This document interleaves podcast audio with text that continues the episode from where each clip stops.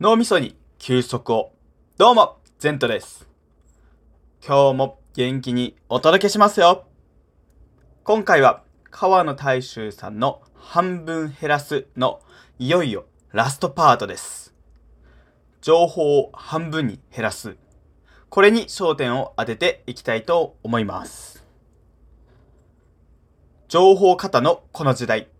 これはとっても気になるテーマですよね。皆さん、伝説の待ち合わせスポット。渋谷ハチ公前はご存知ですよね。30年前、そこは若者のパラダイス。友達との待ち合わせ、笑顔と会話が溢れていました。しかし、今はどうでしょう。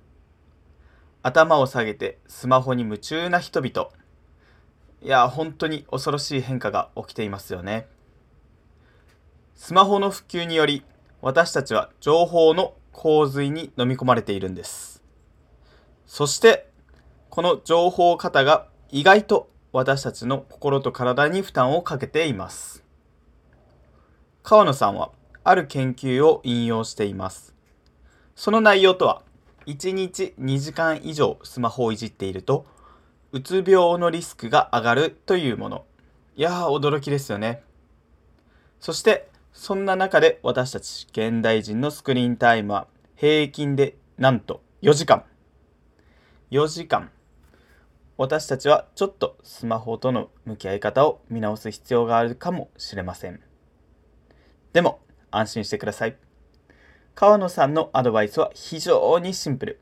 それはズバリ、寝る前はスマホを手の届かないところに置こうというもの。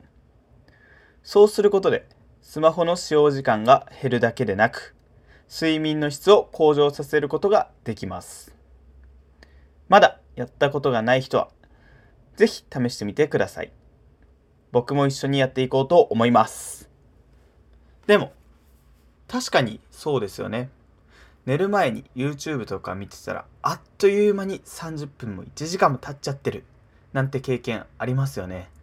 早く寝たいのにって思いながらもついつい見ちゃう。よし、決めました。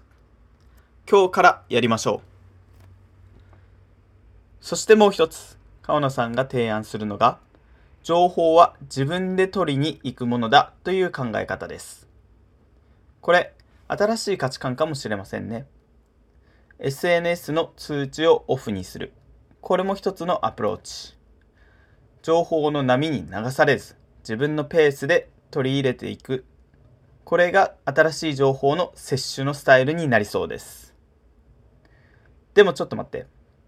情報を取り入れすぎると、脳がオーバーヒートしてしまうのも危険。そこで、川野さんはインプット、整理、アウトプットの順で行われる脳の処理3ステップのうち、整理の段階を大切にしてくださいとアドバイスしています。この間は新しい情報を入れてはいけません。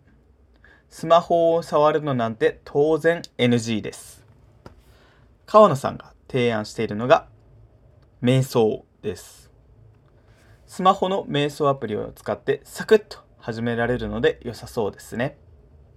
あとは軽い運動をするのも良さそうです。リラックスして自然体でいられる場所。例えばキャンプ場なんかは脳みそに休息を与える絶好のスポットだと思います。情報のないシンプルな環境で心をリセット。これ素敵ですよね。それと SNS。SNS はすでに私たちのライフスタイルに欠かせないものになっていますが、フォロー数を減らしていったり、使用する SNS 自体を減らすことで脳に余裕を与えることも必要だと思います。情報も半分に減らしていきましょう。私もこの本を読んで情報の取り入れ方を見直そうと思いました。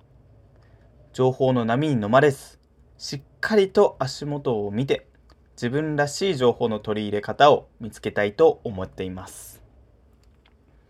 皆さんも情報に囲まれた現代社会で自分だけの情報の取り入れ方を見つけて心にゆとりを持った生活を楽しんでくださいね。そして、このポッドキャストでも皆さんにとって価値ある、そしてリラックスできる情報をお届けしていくつもりです。これからもどうぞよろしくお願いいたします。ゼントでした。さて、次回も楽しいお話をお届けしますので、どうぞお楽しみに。